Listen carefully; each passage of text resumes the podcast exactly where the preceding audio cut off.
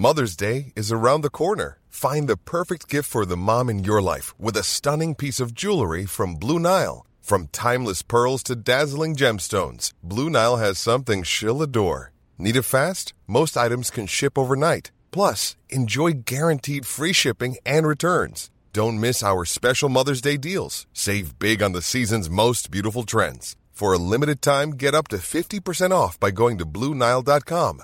That's Bluenile.com.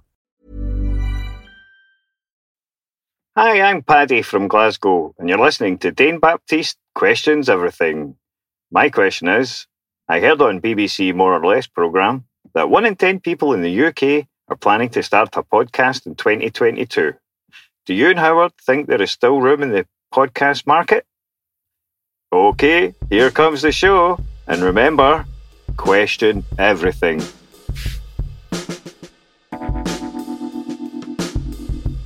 Hello, everybody, and welcome to Dane Baptiste Questions Everything, a podcast where myself, comedian, writer, and occasional actor Dane Baptiste, my producer friend Howard Cohen, aka The Hizzer, Hello. And a mix of very special guests pose the questions that need to be asked. And we are talking everything from Well, we're talking everything from Paddy from Glasgow's question, directed, sounded like to me, it's quite frightening, Dane. Is there any room left in the podcast market for more podcasts? Um, um, Do you like us, Paddy? Paddy, what can I tell you, mate? Uh, I'm not doing a spin off, if that's what you're wondering. Uh, that's not going to happen. Um, look, look, look, the reality is, you- on any market, there's not really much room for anything. but then I some mean- things happen and they're good and people enjoy them. And that's, and that's, that's markets, isn't it, Dane? Like, I never thought there'd be a need for more chocolate bars, but here we are. There's a new chocolate bar there's out. al- always a way, and yeah, and these days it's cocoa free or contains cacao. I guess uh, the today's podcast is uh, yesterday's garage band, and that you know, due to the low barriers of entry and the willingness of people to have casual discussions with their friends, and the, with the potential of being able to monetize said casual discussions. A lot of people are going to try and get into the podcast market. Um, I suppose in the same way that people were very big on, you know, Avon products or Tupperware. Like, so I suppose like the answer most is markets, yes. Paddy, the answer is there's, yes. there's there there's still room. room. There is Yeah, still room. We live in a we, we should have a free market, and uh, you know it's all all voices are democratized in the digital world. So give it a go. Wh- Whether there's room for them all to go the distance, Paddy, is There the go, question. you and go. I'd say not necessarily. So there's room for everyone to come into the Well, market. there you go, Paddy. That's a good answer for you, hopefully, mate. And uh, suffice to say, on this show, we ask and answer all the questions, don't we, Dane? Absolutely. No question is too saturated, to, no question is too sparse. And if you like the show, please rate and review on Apple Podcasts or follow us on Spotify, and you'll never miss an episode. Or subscribe to us on Acast, the world's biggest podcast network, where you can hear all the very special questions being asked and answered by our very special guests. With that being said, on today's show is a host, author, and pundit and also presents the evening show on LBC Radio. He was named Radio Presenter of the Year for 2013 and 2016 and was shortlisted for the Speech Program of the Year at the 2013 Sony Radio Awards. In 2014, he won a Sony Award for Best Interview of the Year. He is a regular columnist for The Telegraph, Evening Standard, and iPaper and is a contributing editor for GQ magazine. He has two new books. Why can't we all get along? Shout less, listen more, and the Prime Minister's 1721 to 2020 300 Years of Political Leadership. A very accomplished polymath and opinionated gentleman. Please welcome to the show, Mr. Iain Dale. Thank you very much, Dane. Welcome. My pleasure. How are When, you when, doing? when, you, when you were reading that out, I was thinking it's about time I won another reward, isn't it? Yeah, I think you're aware about there, but we've, you know, we've had a pandemic, so things have slowed down. Uh, it's taken a while to come together, but no, it's it's a very, very, uh, very long list of accomplishments. So it's uh, we are very, very um, grateful for you coming on the show. And uh, Iain, do you think there's enough podcasts, or do- is there room for more? given given that I host six podcasts, um, there probably is room for more, but not for me. I think six is quite quite sufficient. Yeah, you need you need a day of rest. Yeah, exactly, Yeah. exactly. I think Six when God made podcasts. podcasts, even he took a rest, and so Iain Dale should be able to rest if God can. Well, the, the, the thing is, I, I started off doing the For the Many podcast with Jacqui Smith, the former Labour Home Secretary. That was like in 2017. And that became quite big fairly quickly. Um, and then I did an Edinburgh Fringe show called Iain Dale All Talk, where I just had a sort of some celebrity or politician guest and interviewed them, and then people asked questions. So we thought, well, we should put those out as podcasts. So there was 24 shows, so we did 24 podcasts, and it, that got good reception. So we thought, well, let's continue it. So I do a weekly interview podcast now, um, and a books one, and a couple of others. Wow, busy man. It's the podcast for every type of interest. I think it's more than fine. Um, Yeah. Yeah, it's all good. I, I suppose the thing that people question is they just, you know, lots of people walk around saying, I'm thinking of starting a podcast. And uh, I think that's what makes someone like Paddy write to us like that and go, he's, he's probably just, I think he said that one in 10 people are thinking about starting a podcast. Which, Well, I think that the difficulty nowadays is that if you haven't got a media company backing you, it's actually quite difficult to get a really meaningful audience. Um, but that said, I've when I used to be a publisher, I'd said you, you don't have to sell thousands of copies of a book for it to be a good book. It can sell one copy and it still can be a good book. And it's the same with podcasts. I think if you've got some sort of niche interest in a podcast, sort of like have a weekly bell ringing podcast or something like that, you Yes. you will be able to attract an audience. Yeah, it might not be tens of thousands, but to that group of people, it's an, it will- will become an important part of their weekly routine. yeah, Yeah, well said. and that's and that's really what counts. I mean, it's it's really if you're going to be all things to all people, what you need is to be a politician, not a podcaster. you just want to say what people want to hear, in my hmm. opinion. Controversial. Well, it's probably time for a question, isn't it, Dane, as the format of this show dictates. Absolutely. Iain is our very esteemed guest. We welcome you to ask the first question. It could be any question you'd like, which we'd like to discuss for about 15 minutes or some change. And then Howard would like to pose a question to you, to you, which we discuss for the same amount of time. And then to dovetail the whole conversation in a unique twist, I'd like to pose a question to you, which we discuss for 15 minutes. And then we could, uh, uh, we'd be very grateful if you could tell our listeners more about your good works, where they can hear more from you. And also, we can pressure panel, so give you an overdue award. How does that sound? Fantastic. Uh, the floor Well, yours to the first question. My my question is a bit of a cheeky one because it's also a book plug. Um, the Genius, title, of the- genius move. yeah, the title of the book that I wrote in 2020, which was completely um, scuppered by the pandemic because no bookshops were open when it was published, um, is called "Why Can't We All Just Get Along?" So that is the question I'm going to put to both of you. Why can't we all just get along? It's a great question and worthy of a book title, right, Dane? Really good question. Uh, We hey, got to ask oh, the obvious thing, though, right? Which is, hey, you, you wrote this book. What what inspired it? I can't imagine. I assume you're it, job. was it, was it the job- Rodney King quote Uh, to the LAPD? No. um, what inspired me to write it? Well, two people inspired me to write it um, Emily Maitlis and Her Majesty the Queen, believe it or not. And it's all about how our public discourse has deteriorated over the years. Now, there's always been a pretty aggressive public discourse in this country. If you go back to the I don't know, 1800s, you look at the Hogarth cartoons of the House of Commons, there were really violent scenes and there were violent debates. But somehow, and I think this happened possibly mainly through through the whole Brexit debate, we've got to a point where people don't accept that somebody else has even a right to hold a different opinion to them. And I think that's a real shame. If you don't accept that somebody has the right to hold a different opinion, how can you possibly argue with them? Because uh, I mean, I I run a talk show. That's what I do four nights a week. If I took the attitude that all my listeners were thick and stupid and had no right to hold an opinion, and I was so superior in that I would lecture them about my opinions, I don't think I'd have any listeners left. And it's the same in public discourse. People want to. You, I mean, a, a good debate is is a good thing, but the level of debate recently, I think, has become very polarized. It's all about. There's no nuance. It's all about everything's black or white. You you you can't find any middle ground at all. And if you were a Brexiteer, you thought that Remainers were traitors who just wanted to um, subsume themselves in, in Brussels. And if you're a Remainer, you thought that Bre- most Brexiteers were thick or racist. And it's it just it never was like that, but that became the narrative.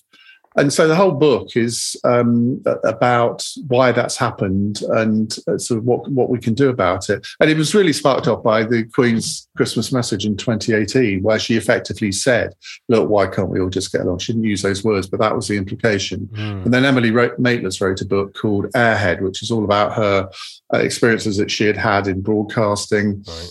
And I thought, well, I could combine the two things here. So it's partly autobiographical, but it's also about discourse. But there's so many hmm. layers to it, aren't there? And and and and I, I think Dane will, will almost certainly say something about the fact that I guess we've never really got along, but mate, but it's just never been this obvious. well, you too. Well, I think I think along. I think we, we, we may not have all gotten along as people necessarily. So we, we may have had stratification and division, but I agree with Iain is that it was never this intense.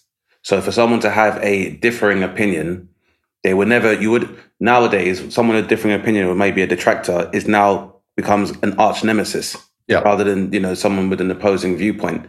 And we never used to be so rigid in how we were polarized. I would say the first reason we can't get along would be the how uh, social media has intensified human discourse.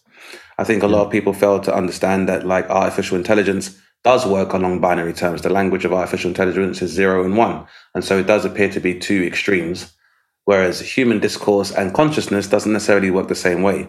But as we keep trying to contextualize it along the, uh, I guess, narrative lines of uh, social media, it makes it very difficult to have discourse. Um, so, more simply put, it's very hard for a human being to have effective discourse where they can consider someone else's point or be moderate when they're doing that within 140 to 180 characters with emojis. Mm. Like the human mind is a lot more expansive than being reduced to maybe 100 or so different faces to explain its moods and also it's why when something like you know i'm not about to defend jk rowling's views on transgender because i'm not oh, really... I'll, I'll, happily defend her views on transgender if you I'll want tell you why i'm not going to because i think that there's probably a very long conversation you can have about it and what she by putting it on social media i think she helps uh, kind of, you know, antagonize. it's a great way to antagonize people. Well, yeah, maybe. But what you're then saying is, and yeah, I don't want to get into that debate at all because that, that, way that way lies madness. but I mean, what what you're saying is that you you you say she should be censored, or should she she should self censor herself. Now we all self censor to an extent, and and look, I've I've been in the middle of lots of Twitter spats mm. over the years, and that was actually part of the reason also for writing the book, in that I realised that I was part of the problem. Yeah. Um, and so I've I've tried to modify some of the things that I say on Twitter. But, but I think that's because we all modify everything we do. medium. But I think we all modify yeah. everything we do to an extent, depending on who audiences. So, you know, use my wife as an example. Like, you know, the, the, if I had a real issue with her about something, I can tell you how I wouldn't send it to her on social media or in a text message. Like, I'm not going to, like, the last thing I ever need to do is send my wife an aggressive text message complaining about how Look, the, kitchen, bitch. the kitchen was in a right state. You know, like, whereas what my best protocol, and Tara, you know that I have a problem with how messy the kitchen is, but this isn't why we're on this show today. But the, you leave the kitchen in a mess, and I'm not going to text the you views about of it. Howard Cohen do not reflect that of the Dane Baptiste Questions Everything podcast. Welcome over to witness. Anyway, the point being, she's got child to raise, Howard. Yeah, but so do I. Look, anyway, the nuanced conversation I can have with her about being a little bit cleaner around the kitchen and just like put the stuff in, you know, whatever it may be, is the, the, the way of communicating as humans. Like Dane's saying, we're not binary. It's not like here's this yeah. thing with no tone, no t- context. Yeah. It's just a message, you know. And that's the thing is that, uh, and again, I mean, I just, as I say, I, I, still think that's probably one of the reasons why uh, polarization has become so much more intensified. Is a how how more reduced the opportunity for discussion and narrative is reduced on social media. The other issue I'd say is is uh, when we're trying to determine the uh, positions for debate. Because again, the other problem with these discussions that have place in take place in digital media is you can't verify the disposition or the identity of the yeah. person you're debating with. Yeah. So in, in going back to the example of J.K. Rowling, while of course there definitely will be members of the uh, transgender community who may be forming a united front or rebuttal to whatever platitudes J.K. Rowling has, but we don't necessarily know who's actually responding. And the problem with that can be sometimes is that we don't always know who we are. So we're much more susceptible to agent provocateurs making a discussion become a yeah. lot more grave because we don't necessarily know who we're speaking to. So You're you absolutely have, right on that. yeah, you got groups that could be speaking, and agent provocateurs can be causing that to basically stirring the pot. I can remember one night about quarter to one in the morning, I was in bed, had the laptop on the pillow, and I was arguing with an egg who had three followers over Brexit. Yeah. I'm thinking, what am I doing? This is ridiculous. Yeah, because you don't. But it's it's but it's it's a learn. We you have to learn from experience as a human being because you- you're like me. You take it for granted that if someone's engaging you with an argument, they're doing so from the position of a human being and just pro- projecting their platitudes onto social media. When really, it's the equivalent of if you went into a toilet cubicle and someone wrote traces of slag on the wall and call the number, you wouldn't really call the number to discuss it or or write or when some you know when someone writes under it, hmm. no, your mum's a slag, and someone goes, your dad's a hmm. slag, and then you're just so it's this long thread of just nonsensical things of people that Yeah. really are just Describing doing Twitter, basically. Yeah, that's exactly how it works. It's nothing, which is just for the sake of a reaction, which is one of the reasons we don't get along. But I tell you one I'd other say- reason we don't get along, Dana. This might be leading what you're to say is, is I, I think we. See, whenever you say that, I keep thinking it's you two that don't get No, no, along. me and Dane get along and, and then, famously. I- and then, then I'm thinking, what are they doing a podcast together for? Then? me and Dane, me and This Dane is our have therapy, 100 Ian, and so you Yeah. to mediate. Me and Dane have 140 Busman's plus holiday. hours of us getting along. It's fine. We've got the proof. Everyone went to court. Um, but I was going to point out the fact that I think if you, you know, when you read about like communist times and the way that America dealt with it, and the you know after the Second World War and how they would kind of go, okay, you know, suddenly anyone who's tarred with a communist brush was like, oh my god, and, and it created an anxiety. A very, I can't remember exactly what they. There's a name for it, but they they created this anxiety around communism in America, and I think we've got something similar. McCar- McCarthyism? Yeah, maybe they. Um, uh, they, they, the, the thing is, they basically created this anxiety in people as a, you know, as, as like a public anxiety, and I think that's what we've got now. Where like I remember having a conversation with someone a little while ago, and I've been proved right, I should say, that that I don't think uh, the Arsenal striker Pierre Emerick Aubameyang is that good, and and and I think he probably, probably could do better than him. And I was like, oh, what are you doing? You know, but the way when I told someone this, they were like, I can't believe you're like they were almost insulted that I'd said this. Is like Yeah. you're not his dad. Like, give it a break. Like, you know, you. Just, I'm just telling you my opinion. I think we could do better.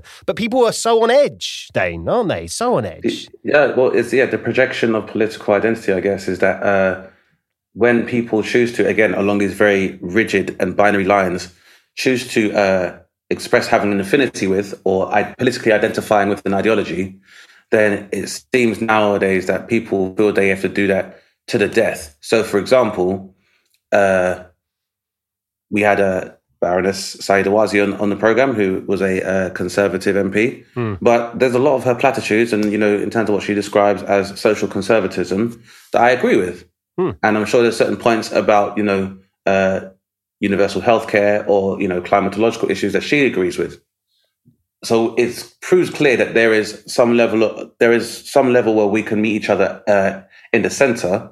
But what happens nowadays is that people are encouraged to be like, well, I vote Tory and therefore I must agree with every decision that they make and not even question it critically from Yeah. my own perspective of my own moral standpoint. And that's not to say that the you know that's more of a cult than it is a political party. Well, it's it's partly because political parties are a bit like football support, Yes. football clubs. You belong to a tribe, and if someone attracts your tribe, you circle the wagons and you defend your tribe.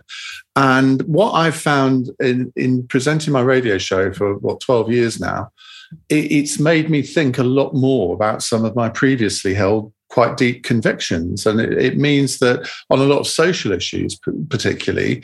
Um, I've I've changed some of them I have changed my mind. Others, it sort of knocked the rough edges off. I mean, when you, for example, I'll give you an example. When you're talking about universal credit, and I can come up with a complete justification for the theory of universal credit, but when you get three 55 year old men ringing you, one after another, and each of them crying on national radio, you kind of think there's something not working here. Yeah. And you can't just do what a politician does and then just come out with your pat answers about why universal credit is a really good thing. It- it- but, I mean, I'm in a very lucky position. I'm in a position where I can try and do something about it. So if somebody rings in in that situation, I can pick up the phone to the Secretary of State for Work and Pensions and say, look, I don't know if you know, Mm. but this is happening and you need to do something about it. And very often they then do do something about it. Um, and, and there's lots of other sort of social. Well, I never thought when I started on LBC, I never thought I would really enjoy doing all the sort of emotional phone ins more than I enjoy doing the political phone ins. So, whereas nowadays, if you gave me a choice, I'd choose a mental health phone in, a grief phone in uh, over anything to do with Brexit or COVID. I mean, if I never have to do another COVID hmm. phone in, I should be very, it, very it, it makes sense because I guess it means that you, you are seeking a humanization from this discourse, which is how discourse is supposed to work anyway. And it's almost taking into account the context of someone's humanity is what normally used to allow us to see it from someone else's point of view. Yeah. And I think when we have these same kind of discussions within social media, when we can't necessarily see the person we're having a discussion with, it removes that said humanity. So it's yeah. a lot harder for you to empathize. So that makes a lot of sense to me, really. Um, yeah. But you can actually have a reasonable discussion about very co- controversial issues if you all respect the rules of the game of debate. You and I met Dane on my program Cross Question, which is kind of like question time, but on the radio. And I constantly get people saying, Do you not think you should rename that program? Don't get very cross question because it, it, it's very rare that people have an absolute blazing row on it. It's not there. I don't do what question time does. And whip, you, you sort well, you don't have a live audience, well, you have the live audience at home, but you don't try and whip them up to ask to be really controversial. Uh, the panel isn't there to grandstand. I mean, you'll you'll get one or two people that do sometimes, but I try and do it with a light touch, so everyone has their say and everyone can debate with each other. And surely that's that's what it's all about. That's what our entire public discourse should be all about. Yeah, yeah. Oh no, definitely, uh, especially within a one that prides itself on allowing for uh, democracy in the first place. Yeah. Um, but then I think maybe the problem is that because so much of our uh, insight and perception as a society is facilitated by uh, automation or by technology, we've kind of allowed those muscles to atrophy somewhat. Mm. Even even the ones that allows the etiquette of listening to somebody else. Because, yeah. for example, we now on the other side of it is that you can, which I know is encouraged, but you can now block somebody, and that can uh, you can now block somebody. So it means if, if someone does challenge your ideas or they, they might even be able to factually prove you're incorrect. You can just ignore it and basically proceed with cognitive dissonance, which you wouldn't normally be able to do. I mean, you can put your hands over the ears and go la la la la la, but you can normally hear when someone's telling the truth. So yeah. I'd say, so far as the uh, discursive aspect, that's probably why we can't get along. I'd say there's also, I always say, follow the money. There's obviously somebody making money when people are are divided. Oh yeah, I think that, you know there's. We go back to the, the uh, example of football teams. There's money to be made by selling a kit every year, but there's also money to be made by putting out almost, I guess, the football team equivalent of propaganda, where you can buy like you know you get the Millwall kind of bumper sticker where, and it's peeing on number. Don't, don't swear. Don't swear. or you get a football team with a guy peeing on other mm. football teams, and uh, yeah, yes. sometimes division is encouraged where you know if you can have a divided cost center that means it's an individual revenue stream as opposed to when you have more of a collective that's not necessarily dependent well, on uh, external resources for them to realize their identity. That there's a lot of money in that. And, so, and I think the reality is why we can't all get along is. Uh, it's quite tough to imagine a world where we do, where we do. But well, but you know what? That doesn't mean we shouldn't keep trying. Hey, that's the the, the reality is we're we're human beings, yeah, and we are not conditioned to get along with everyone. We're in our in our sort of friendship circles. You have good friends, you have acquaintances, you have people you don't like, and you have sort of sworn enemies. That that is just the human being in us, isn't it? And it will always be that way. I suppose it's it's just how, trying to condition how we engage with people that we either don't like or don't respect or just hate. Perfect setup for my question, Iain. Thank oh, you so much. because I, I, I, don't even know what it is. I have listened to your show and uh, enjoy it, and uh, you know, you, if anyone wants to find it, they can. And uh, you know, there, there's many great YouTube compilations as well available.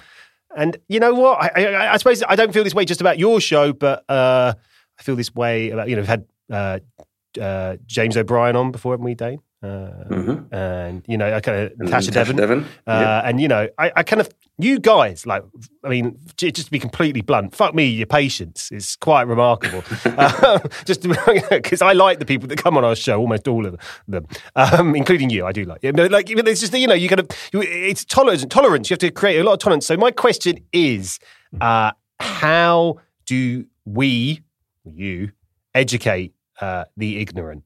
Because that's the bit that I think comes back again and again when you talk about a divided world, polarized, all this shit, which is just like people are ignorant.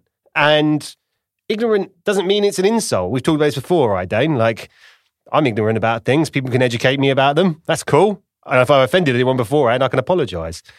But you Yeah. must do that week after But- week but- after but week, that- Iain. But does that make you an ignoramus, though, um, Howard? Because Well, yeah. like it's part of what makes someone, or part of the a, a character trait of ignoramite is that you don't consider someone else's uh, feelings, or when someone is able to present you with an alternate viewpoint, you don't consider it. But no, it's, it's a really good question, Iain, which I, I'm, I'm looking forward to seeing your answer on. Because for me, with Howard, I, I always try to get a bit more f- so philosophical because who we who we define as ignorant? Because is, is ignorance in itself subjective? or is there like a or can we assume there is like a blanket idea we all have or a unanimous idea we have for what ignoramus is Because Iain, you must have a wealth of uh, Yeah. literally years of recordings to pull on for this. Well, I think there are lots of stereotypes that we can deploy here about ignorance, in that that there will be a stereotype thing that you think somebody with a working class accent is more ignorant than someone Mm. with a posh accent. Now, that is very often not the truth at all. Mhm. We think that Americans are very uncultured people. Well, I don't know how many Americans you know, but most of the Americans I know are far more cultured than most of the British people I know. Um, so I think we have to be careful about assuming ignorance. And a lot of people are not as interested in the wider world as maybe the three of us are. Hmm. Not everyone is interested in politics, Hmm. for instance, which I find bizarre and weird, but because politics affects all our lives. So you think, well, people ought to be interested in it. But most people get on with their everyday lives and don't worry. They might watch the news at 10, not necessarily every day. And so, so they've got a vague idea of what's going on in the world. But most people do not feel the need to uh, engage in the sort of Westminster Bowl issues that I do. Now, I've never really thought of my role as a radio presenter as one of being particularly educational, but I think there are times when it, it is.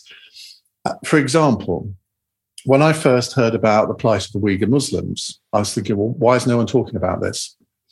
And so I made a little 20 minute documentary about it, which I mean, LBC doesn't really do documentaries, but I thought this was such an important thing. And this was back in, I don't know, 2018. Yeah, I think it's 2018. And it, it didn't really feature in the news at all. And so I then did an hour phone in on it, thinking we might not get a single call. But it was just remarkable, the reaction to that. Hmm. Um, and I tend to do that. For example, I don't know how much both of you know about the Indian caste system. I'd heard of it, didn't really know much about it, thought it was a bit like the class system, but the class system on acid. Um, so I did a phone in where I just said to British Indians, right, call in and tell me about it, educate me. So you can have these sort of teaching hours where I, as the presenter, I haven't done an, an awful lot of reading up on it because I'm I'm as ignorant as Mm. most other people listening, and it's remarkable how much you can get from that. I had a guy the other night. We were talking about the whole Russia Ukraine thing, and Tom in Brighton phoned in, and he gave us basically the history of Ukraine in about six minutes. Hmm. And my text and tweet screen in front of me went absolutely mental because we said, "Oh, we want to hear more from him." So I just put out a forty-minute podcast. I phoned him up after the show and I said, "Look, do you want to do a podcast with me?"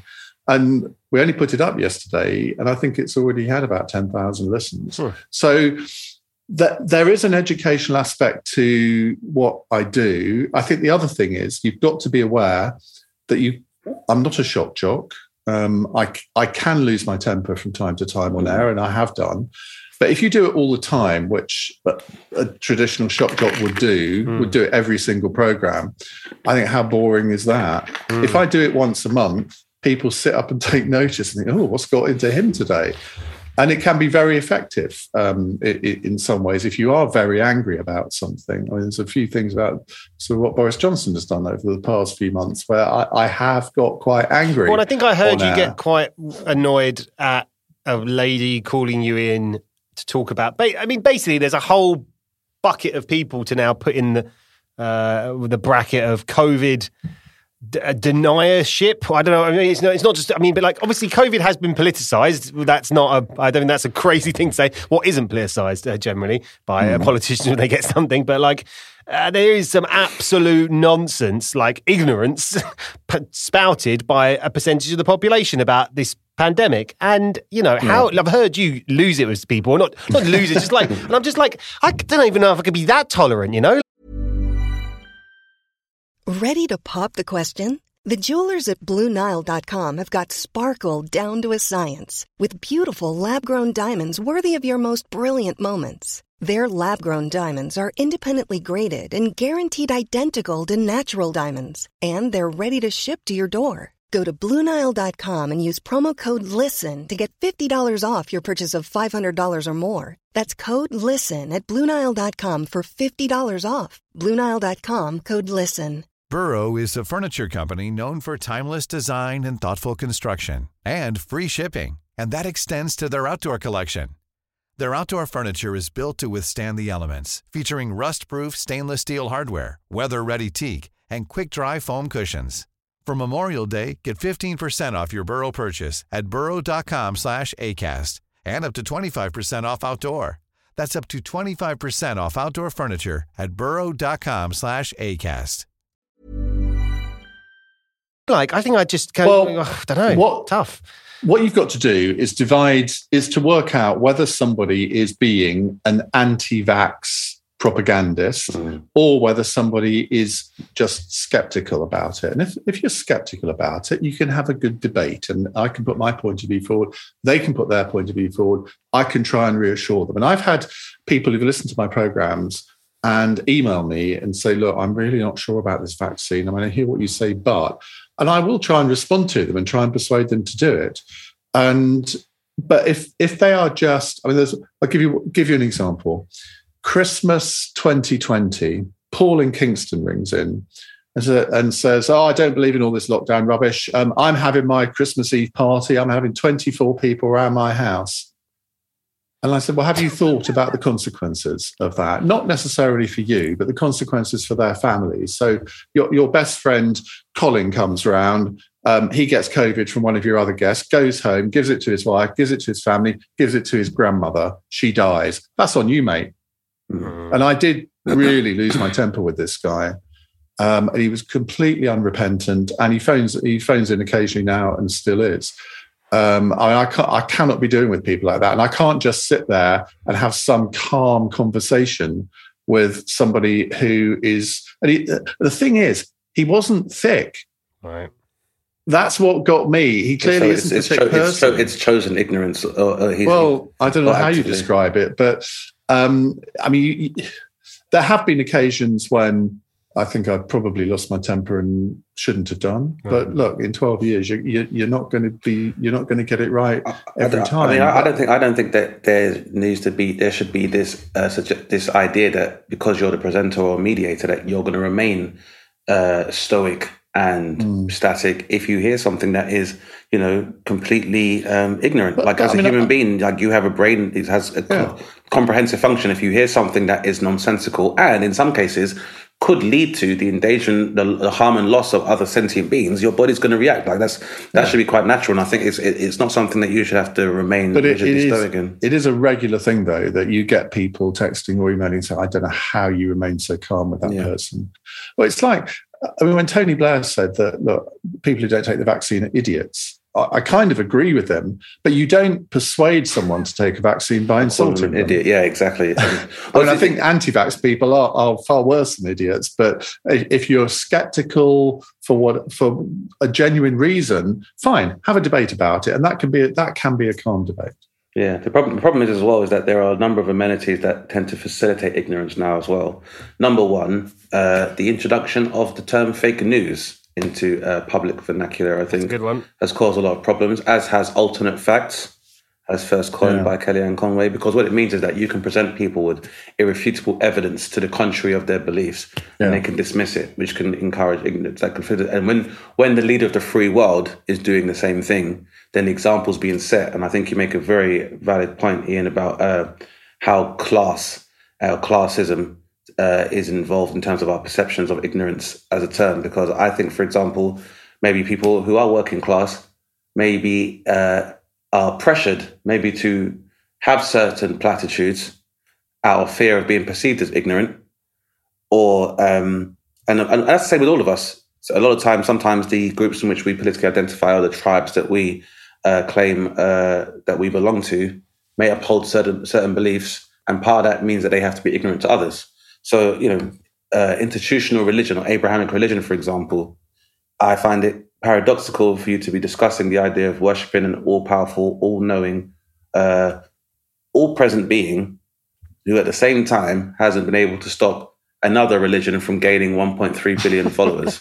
Because it's kind of like this God, you know, you hear any Abrahamic religion when they describe the nature of their God is like, well, God can do anything. Well, then, do I need to be engaged in a holy war against people that believe something else then?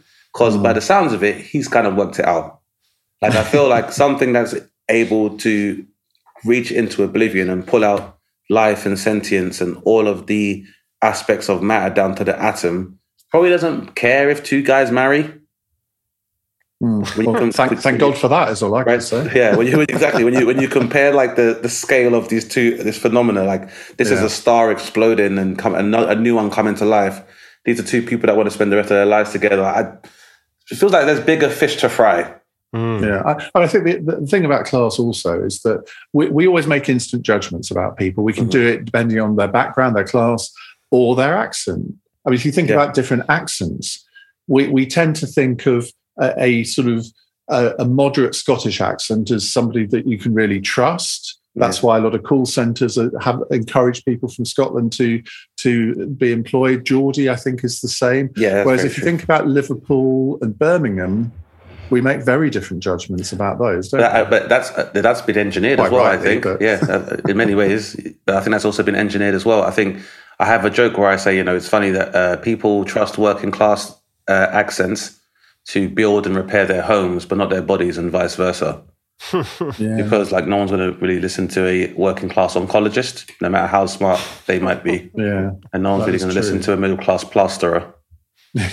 so it's uh, It's such a challenging time for these subjects now because you end up in a situation where you know you just I just think oh hear some people talk and I just think God there must be a way to sit you down and just go kind of like so here's why you you Do you think this is all being a bit blurred now? Because, I mean, for example, 20 years ago, you would never have heard anyone with any regional accent reading the news on the radio or, the, or on the television. Whereas now it's almost uh, obligatory to have a regional accent. And being the age I am, there's something that I find, and I, I probably shouldn't say this, but I, I still want my newsreaders to speak sort of BBC English Hmm. in a way because it's got the authority.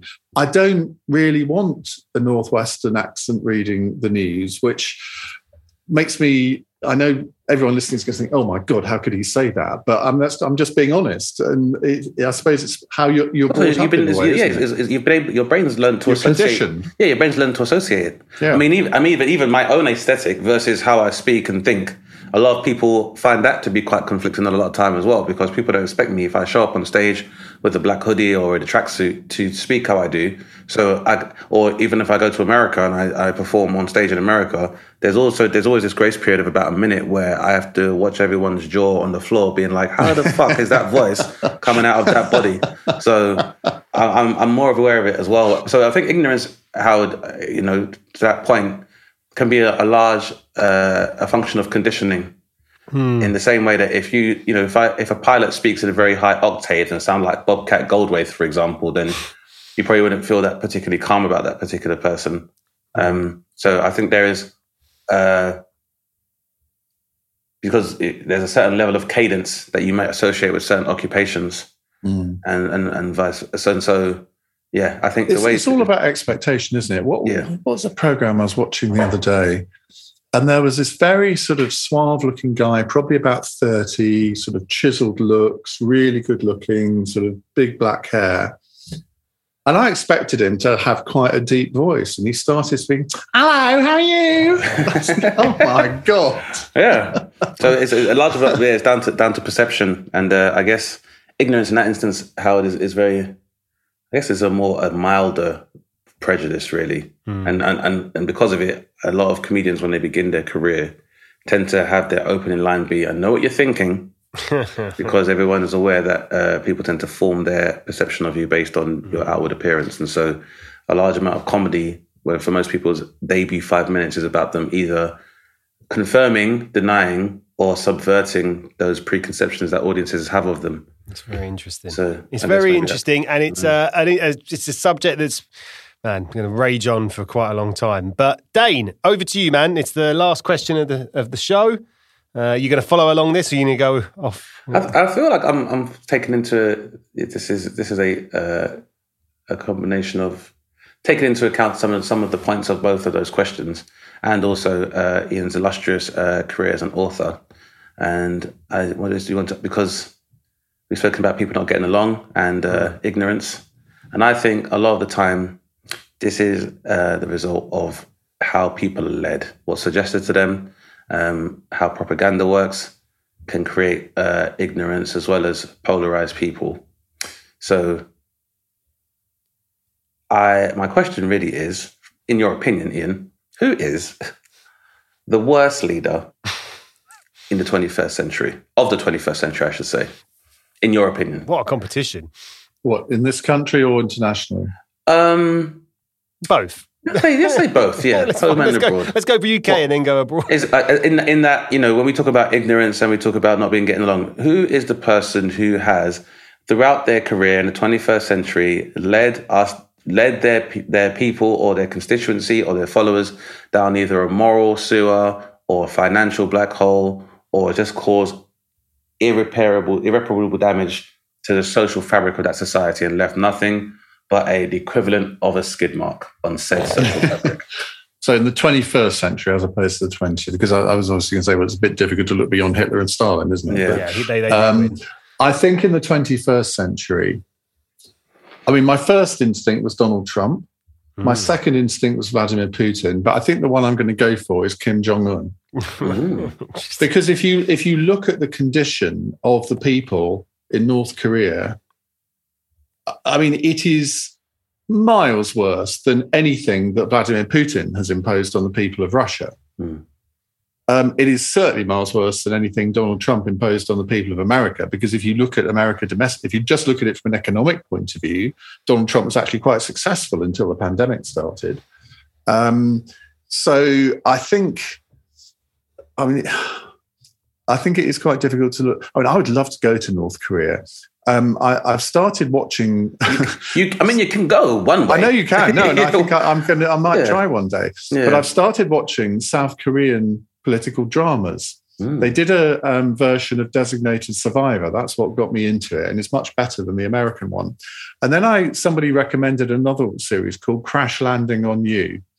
And it was all about a South Korean businesswoman who was quite young. She went paragliding one day and there was a tornado and she got swept up in it and she landed in North Korea.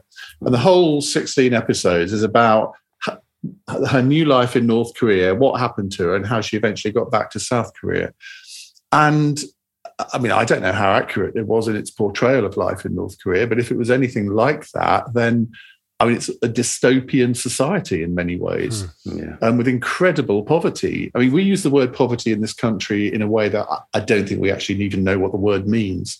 Where poverty in this country means that generally the welfare state is helping you try to get out of poverty. There's no welfare state in North Korea.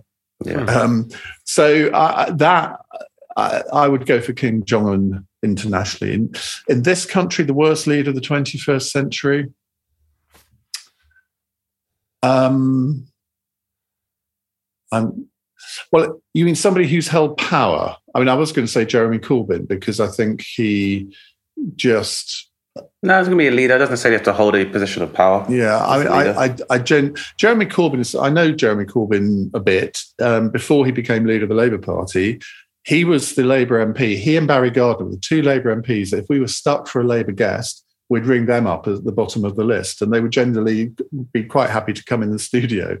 And um, I had some really good discussions with Jeremy Corbyn. But the moment he became leader, um, he was never allowed by Seumas Milne, his press guy, to appear on my program on the basis that presumably I must have been a fascist or something. And now, of course, he's not leader; he comes on all the time. but I, I think he was a terrible leader for the Labour Party at a time when it would have benefited politics had there been a good leader of the Labour Party to keep Yeah. the Conservatives on the straight and narrow in many ways. Mm. Um, and I think he has a lot of responsibility for the fact that Labour uh, will, I mean, if they did win the next election, they would have been out of power for 14 years. There are lots of other people to blame for that as well. Um, but he, there were four wasted years under him. and It's still, they, they haven't recovered from it yet, and it's No. going to take them some some more time to do so. So I think I would go for him. I mean, look, people are always going to say, well, why haven't you gone for Boris Johnson? Blah, blah, blah. Well, that, I mean, I could go for Boris Johnson. I think if you look at the conservative leaders in the 21st century, I mean, is he? He's better than Iain Duncan Smith in that he won an election with a, an 80 seat majority. Mm. Um, but then you look at some of the ways he's performed in government, and you could easily make an argument for him, I guess. Yeah, I mean, No shortage of candidates. no, no, I mean, there, will, I- there no. always will be. Whatever, frankly, whatever period of history you look at, there will always be people who haven't stepped up to the plate. As long as human beings don't take res- their own personal responsibilities to guide their own lives, there's always going to be able someone to step into that vacuum and Yeah, yeah, lead them uh, Talk- progressively or aggressively. Yeah, I mean, I it's it's a really it's hard one for me with the Jer- with the Jeremy Corbyn thing because ideologically, like Bernie Sanders, I love what the men stand for. I think I feel like yeah, well, I, I just find it hard to explain. I feel like Jeremy Corbyn's like a boots on the ground kind of MP rather than a commons person. I think he'd have been very good in terms of you know for demonstration, in terms of galvanizing voters, in terms But of that's all he was about. All, Yeah. all he was good at was protesting. It wasn't really. I think he would have viewed the prospect of being prime minister with horror. Well, in that case, why, it, why yeah. are you leader of the opposition then? That that's what you should be aiming for. Yeah. I mean, who who would have been at the time when he was on the ballot? Who was he? Who were the who his closest rivals have been? Well, uh, let me tell you a story about that. Um, it was Yvette Cooper, Andy Burnham, um, Liz Kendall. Those were the other three. And I had all four of them in the studio to do a sort of hustings. Hmm. And the other three were being a bit boring. They wouldn't give any real answers. And Jeremy Corbyn just kept saying, I mean, I may have disagreed with what he said, but at least he gave answers. And there was one question that, a listener came up with Would you put Ed Miliband in your shadow cabinet? So I went to Andy Burnham. He said, "Oh, well, it's too, it's too early to think about things like that. I, I'm not going to name my shadow cabinet on your program, Iain." I said, "Well, the, the, the listeners asked the question. It's not me asking the question." Yvette Cooper and Liz Kendall both gave similar answers, and Jeremy Corbyn says, "Yes, I would put him in my shadow cabinet. I'd make him shadow environment secretary." And I almost exploded at that. And I said, see, and I sort of pointed to the other three. I said, see, that's why he's winning. That's why he's wiping the floor with you lot, because he'll give a straight answer to a straight question. yeah, And we all know what happened then. Yeah. yeah. I mean, he was he was a populist, and then and then I guess forgot that he his remit increased exponentially when he became the leader of the party. And I think Yeah. that's th- and, and it goes back to what you were saying before about us all getting along. There are probably people within the Labour Party who would be, you know, more demonstrated, demonstratively uh, socialist, like Jeremy Corbyn, and be a protester. And there might be people like Ed Miliband who are able to function more effectively within uh, Parliament and be able to have discourse and people that are much better at acting as a party or in the drive to be prime minister. I think um, maybe he wasn't best suited for that. But I, yeah, I, I, obviously I'm a fan of Jeremy Corbyn's way of thinking. But yeah, maybe as leader it didn't necessarily work out. Kim Jong Un, however, I mean, there's no surprise to that because there's no there's no his only nepotism is the only uh, qualification he's or I guess the only merit by which he's realised his position as supreme leader, um, and that's never a great thing if you're only. Uh, I guess your only right to succession is well, my dad had the job first, so now it's my turn. so that's, that can always be very problematic, as as George Bush Jr. Uh, proved to us at the start of the century. Just because you mentioned uh, that bloke who At was the least he was president, elected. yeah, you- that's true. uh, just because you mentioned that bloke who was, uh, you know, the president in America, uh, you know, the one I'm talking about. You can uh, say his name, Howard. I'm not sure I can say his name. Um, what happens uh, if you? uh, How do you? Have you had people calling in and talking about if he comes back for 2024? Uh, Iain, is that is that something that you've been keeping aware of? Because Um, they're, well- they're suggesting it's actually looking quite probable. Yeah, I, I can't really think it'll happen, but you, you never know. Um, I mean, Donald Trump is I mean, I suppose he's made made a living out of being fascinating in many ways. I remember I interviewed Donald Trump in 2012 before he became president. It was a 10 minute phone call interview. I think he was coming over to the Excel Center to do a speech at a business conference. And I'd actually, when he became president, I'd forgotten that I'd interviewed him. So unmemorable was it. and someone reminded me. So I went back and listened to it. And if you listen to it now, it's a perfectly normal interview with a perfectly normal human being. Mm-hmm. I want to know what happened in the four years between 2012 and 2016. I know one. I know one of the things that happened. Did. He uh, was the butt of Barack Obama's jokes at the Correspondents' Dinner. Yeah, if you true. go back and watch that yeah, and watch his I've face, you'll yeah. see when the seed is planted. I, th- I, I, I genuinely believe a large amount of Donald Trump's um, aspirations for the highest office are based on what happened that day. I think uh, I watched, I read the book uh, Fire and Fury, and mm. uh, people like even psychiatrists who have studied Donald Trump have been like, this guy, this man rarely experiences joy. He doesn't smoke or drink. He pretty much only eats like cheeseburgers. There's an interview with his mother where she says his older brother uh, had Lego and he had Lego, and he kept pestering his brother for the Lego. I know older brother gave it to him and he used super glue and stuck the Lego together so that nobody could use it. she said that is, that is a trait of his personality. So I would definitely say he's definitely up there for one of the worst leaders of the 21st century. One of the reason why I say that, Iain, is because if nothing else, and so, as somewhat of a a non-partisan and a cynic, I don't understand why a billionaire would need to become president in the first place. Hmm. Because if you want to affect policy, that's what lobbying's for. Well, it, there's the, the, narcissistic element, which exactly. I, I, mean, most people have to one degree or another. Um, certainly in politics, they do. Certainly in the business world, they do. And I think he is the ultimate narcissist. Absolutely. I mean, Absolutely. I mean, I'm not going to deny. I mean, I have an ego. Anybody that sits in front of a microphone for three hours and talks to the nation is going to have an ego. So I'm not going to sort of say that. Um, it takes one to know one, don't. then. So you, it takes one to know one. So you can. yeah, but you're very, you can identify the pathology. Yeah. Well, you, all right. Well, you're one as well because you oh, stand oh, up. Oh, you, absolutely. You, you, stand on a stage and it's almost. And I say, and I say I'm the funniest me, person in the room. Yeah, yeah. I'm the funny. Not only not only always to look at me. Hopefully, you are. I mean, I'd like to think so, but usually, yeah, usually, more often than not. But yeah, there's definitely a amount of ego, which is why I can, if someone's like a somewhat of demagoguery is something I can see.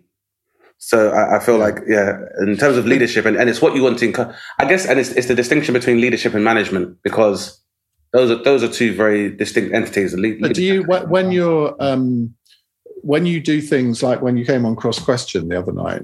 Obviously, this is that is not a comedy program, but I have found in the past that comedians that come on it, I think they they feel a pressure to be funny. Mm-hmm.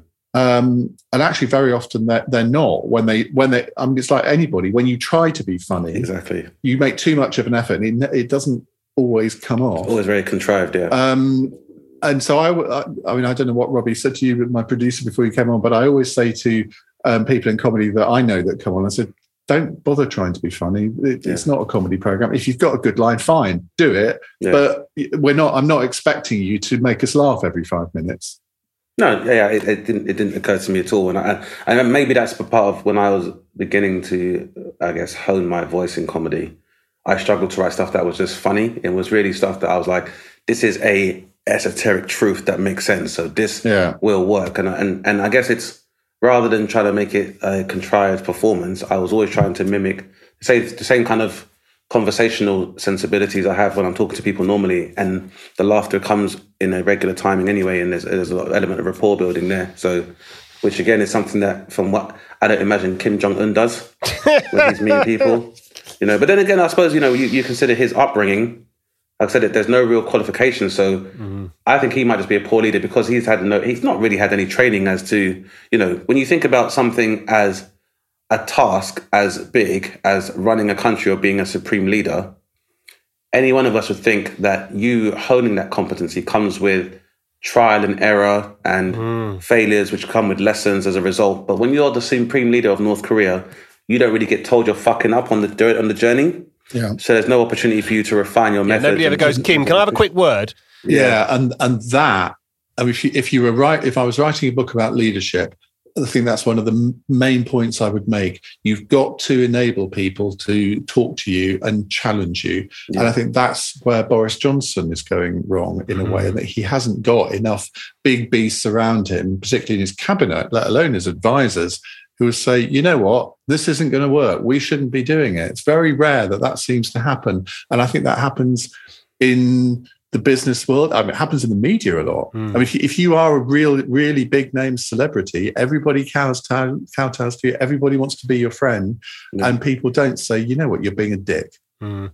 Yeah, and it's, it's, it's emperor's new clothes, and uh, yeah. I think I think that's that really showed the lack of efficacy that Donald Trump has a leader is because he had for a very long time enjoyed the privilege of being an authoritarian in a position in power without being able to have mm. negative words said about him or not be aware of it.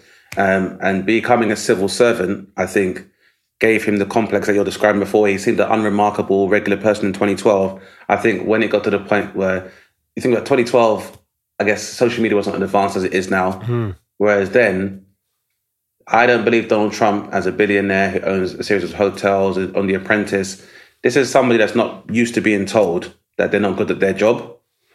And that, and I think the problem is that he forgot that the president involves you being a civil servant, which leaves him open to scrutiny and to, yeah. crit- and to critique. Well, and it's a bit, like, he's a bit like he's a bit like Corbyn in many ways, and I don't think he ever really wanted to be president. Yeah, he, did, he was a, he was a kind of. Uh, I don't think he believed he would be president, and when he was president, he hadn't got the background to enable him to do the job normally. I mean, sometimes you do need it. Sometimes a disruptor is a good thing.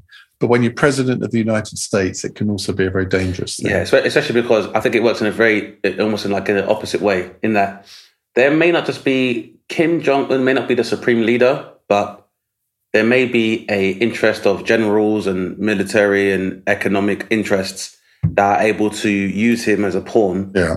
Um, in the same way that, like, I think one of the main things about Donald Trump is that he allowed people like, you know, someone like Mike Pence or Steve Bannon.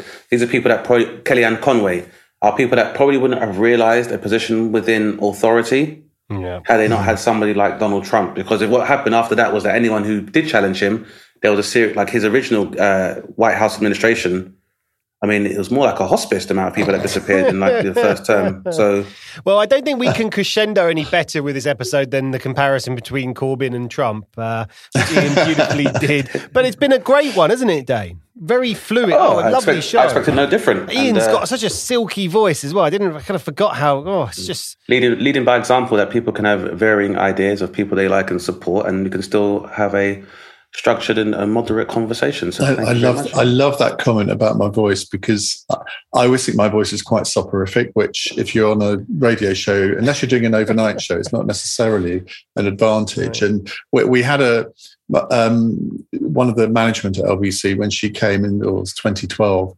She said, "Right, we've got to do something with your voice." I think how dare you? and she would she'd go be behind the glass when I'd start the program and she goes, You've got to inject more pace into it. Because at that point, I, I, was just about to start presenting the drive show, and it is quite a pacey show. Mm.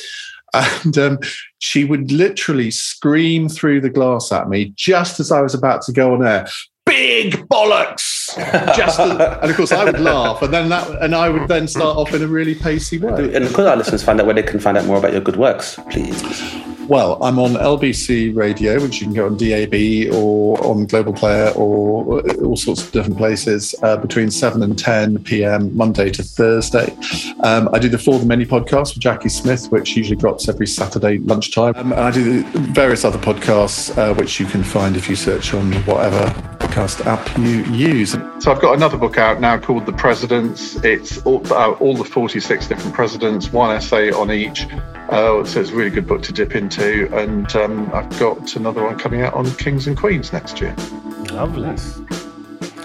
Good to hear. Monarchistic and Republican at the same time. Again, two different ideologies coexisting very peacefully in the mind of Iain Dale.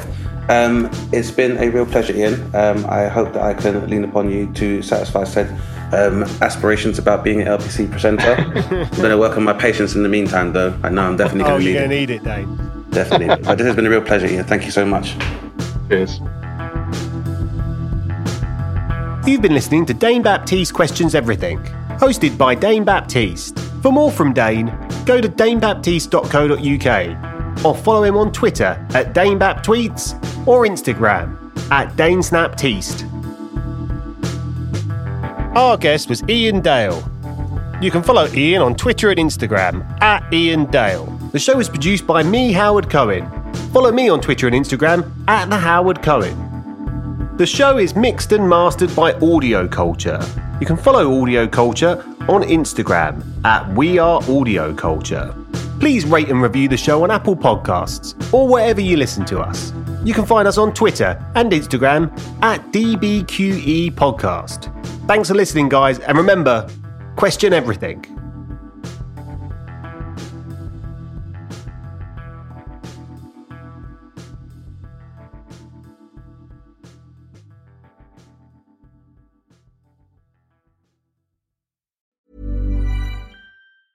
Normally, being a little extra can be a bit much, but when it comes to healthcare, it pays to be extra. And United Healthcare makes it easy with Health Protector Guard fixed indemnity insurance plans. Underwritten by Golden Rule Insurance Company, they supplement your primary plan, helping you manage out of pocket costs without the usual requirements and restrictions like deductibles and enrollment periods. So when it comes to covering your medical bills, you can feel good about being a little extra. Visit uh1.com to find the Health Protector Guard plan for you.